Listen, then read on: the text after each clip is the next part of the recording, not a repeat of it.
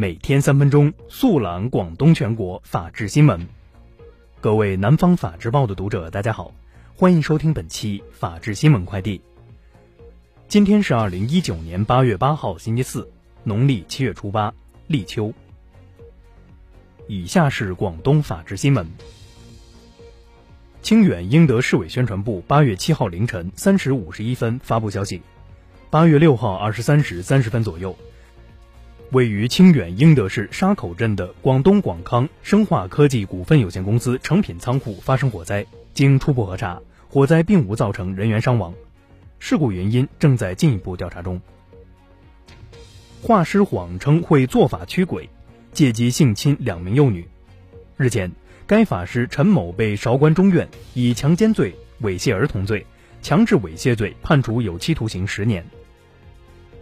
近日。广州番禺警方侦破一宗生产、销售假药案，抓获涉案人员七名，缴获管制类精神科药品约七千颗，这是该市首宗销售管制类精神科药品犯罪案。近日，肇庆警方破获了一起以婚恋为幌子，继而转为赌博诈骗的新型电信诈骗案，共抓获犯罪嫌疑人十三人，涉案资金超过三千万元。近日。东莞警方成功破获一宗非法生产卷烟案件，当场抓获涉案人员十八人，捣毁了假烟生产线两条，缴获七个品种卷烟约二百一十四万支，十七个品牌香烟商标纸约二十二万张，涉案金额累计超过千万元。以下是全国法制新闻。八月八号，公安部召开新闻发布会，通报 A 级通缉令最新情况。七月二十四号。公安部发布 A 级通缉令，公开通缉五十名重大在逃人员，现有二十三人已经到案，其中涉嫌故意杀人等严重暴力犯罪的两名，涉黑涉恶犯罪的八名，涉嫌电信网络诈骗犯罪的七名，涉嫌其他重大诈骗犯罪的五名。第二十号通缉对象张路磊，案发后逃亡泰国，在多方努力下，张路磊于八月七号晚投案自首。这是七月二十四号。A 级通缉令中首次从境外回国投案的在逃人员。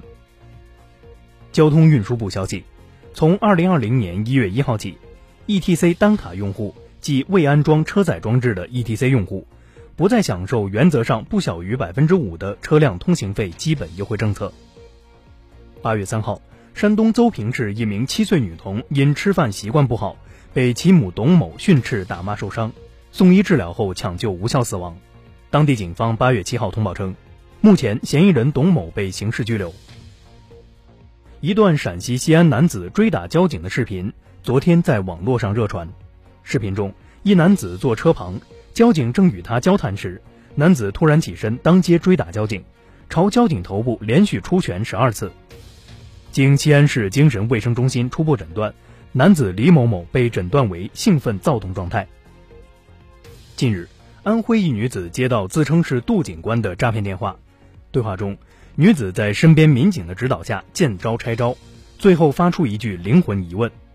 杜警官恼羞成怒，自己承认：“我是诈骗团伙头目啊，我比他更会骗啊。”七月三十一号，网传视频显示，内蒙古锡林郭勒盟多伦县境内，多辆越野车故意碾压草原。八月七号，多伦县草原生态综合执法大队回应。该情况属实，已有四名车主被处罚，另一名拒不道歉车主已找到联系方式，正在联系中。八月六号，宁夏警方发布重大刑事案件通报：八月五号下午，西吉县吉强镇发生一起命案，造成五人死亡，一人受伤。目前，伤者已经得到及时救治，案件侦办和有关善后工作正在进行中。以上就是本期法治新闻快递的全部内容，感谢您的收听，我们下期节目再见。